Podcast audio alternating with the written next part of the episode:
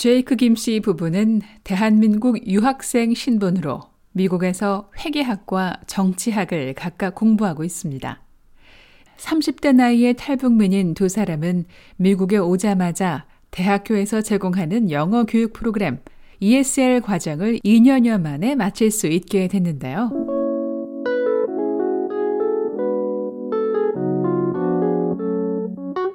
회계학과 교수가 되기 위해 회계학과 신입생으로 대학 생활을 시작하게 된 김지연 씨.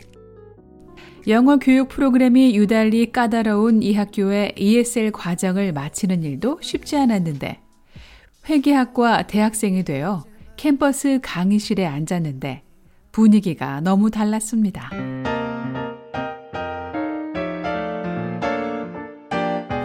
ESL 과정하고 또 느낌이 완전 다르죠.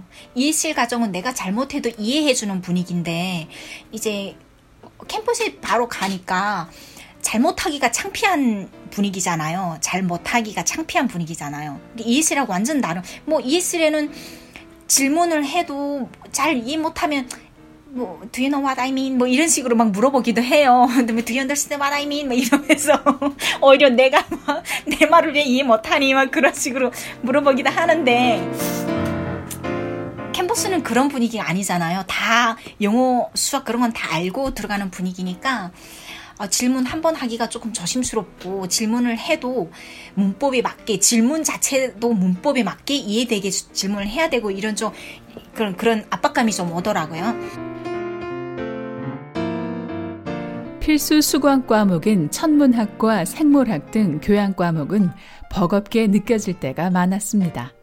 전공 과목은 제가 흥미, 관심 있는 부분이니까 공부를 해, 어려워요. 어렵긴 해요. 근데 그래도 공부하면 이렇게 아 그러네 아 뭐 이렇게 깨달음이 와요. 그래서 재미있어요.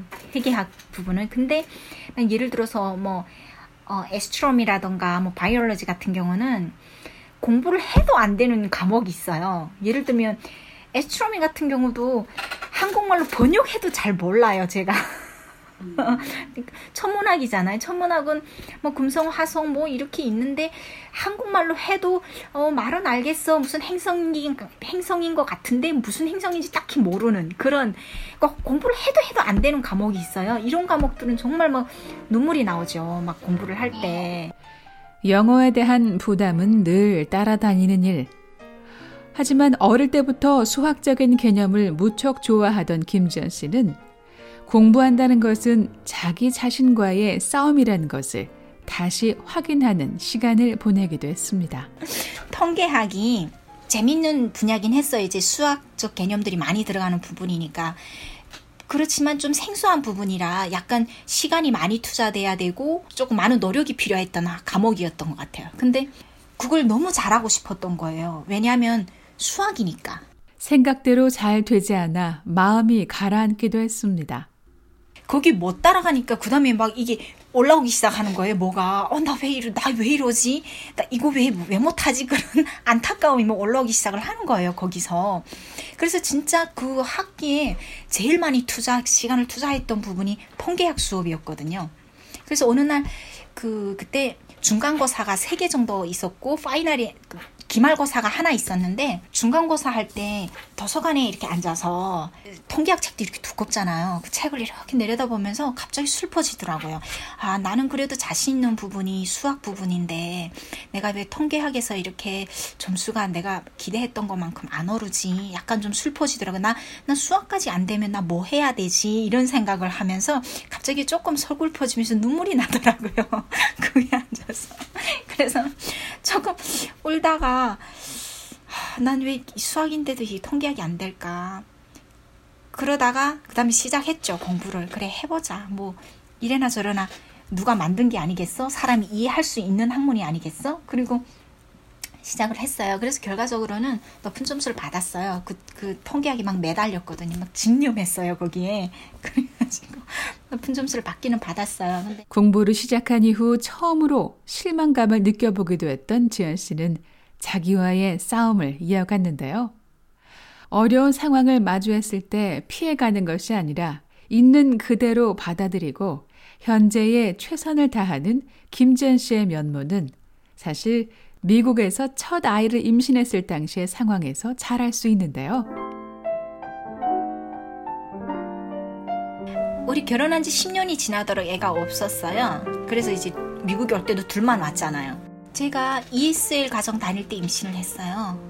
네, 둘째도 그리고 아기가 큰 아기가 아홉 달 때 둘째가 임신됐거든요. 저, 도 모르게 임신됐어요, 둘째가. 그래서 항상 배불러 있는 모습. 학교 생활하면 항상 배불러 있는 그런 것들이. 뭘 해도 그만한 축복은 없어요. 그 애가 너무 소중하고 그래서 뭐, 뭐 애 때문에 학업을 그만두면 그만뒀지 뭐 학업 때문에 애를 좀 미루자 이런 생각은 꿈에도 못하죠. 저희로서는. 북한에서 그리고 한국에서 임신됐던 아이를 유산한 경험이 있는 제이크 씨, 김지연 씨 부부. 지연 씨는 불러오는 배를 안고 무거운 몸으로 학업을 이어갔던 것인데요. 수업 시간에 그 또 옆에 그 학생 애들이 너무 친절해서 이제 저를 또 많이 배려를 해요. 임신했다고 이제 팀워크 할 때난 가지 조금 주고 뭐 이런 식으로 그, 그들만의 배려를 해요. 저희 저를. 네 그리고 입덧할 때는 수업 시간에 이렇게 강의 듣다가도 막 또 싸지고 막 뛰어나가고 그러면 또 또 화장실 가서 뭐 한참 볼 뭐 해결하고 그렇게 하고 또입 닫고 들어오고 네 뭐 그렇게 했어요. 임신 당뇨까지 있었던 지연 씨는 강의실에서 혈당 수치를 스스로 재는 등 각별히 신경을 써야 하는 상황이었는데요. 강의 중에도 손가락을 찔러 혈당 수치를 재고 허기가 지면 간식을 챙기는 등 학교 교수나 학생들의 이해와 협조를 받기도 했습니다.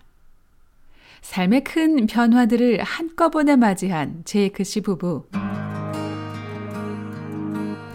3월에 태어났는데 뭐 너무너무 소중한 아이죠. 저희한테는 선물 같은 아이죠. 정말 선물이죠. 하늘에서 준 선물인데 어, 우리가 사실 음, 미국에 당연히 미국엔 친척도 누구도 없죠. 한국에도 없죠. 근데 북한에 있다 할지라도 오빠한테는 그 핏줄이 개 하나거든요. 이제 아버님도 돌아가시고 이렇게 그러니까 이제 개 핏줄이 하나니까 오빠한테는 걔가 너무 큰 애인 거예요.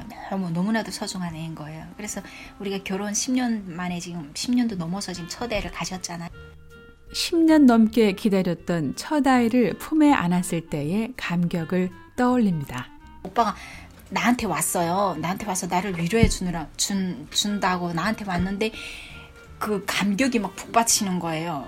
나를 위로해 주는 게 아니라 내가 누워서 오빠를 위로해 주는 엉엉엉엉엉 울기 시작을 하는데 제가 겨우 위로했어요.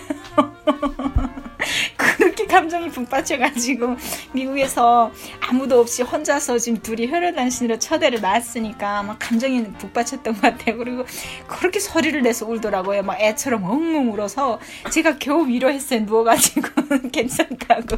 지금은 웃으며 이야기할 추억이 된 감격적인 순간이었습니다.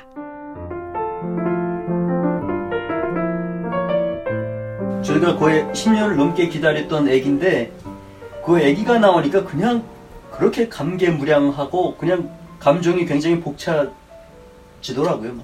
그 심정을 뭐라 말할 수 없어요. 그 생명의 어떤 탄생이고 그리고 그게 내 아들이라는 그 생각. 심정이 너무 벅차 가슴이 너무 벅차가지고 그냥 눈물이 나오더라고요. 너무 감격해서. 그래서 제가 겨우 달랬죠 오빠를. 그리고 나서 엉엉 울면서 지연아 오빠가 더 잘할게 이러면서 울더라고요.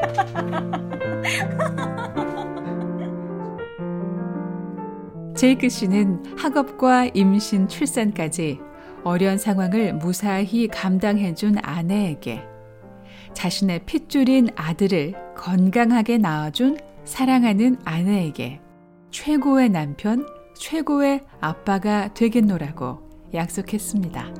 VOA 뉴스 장량입니다.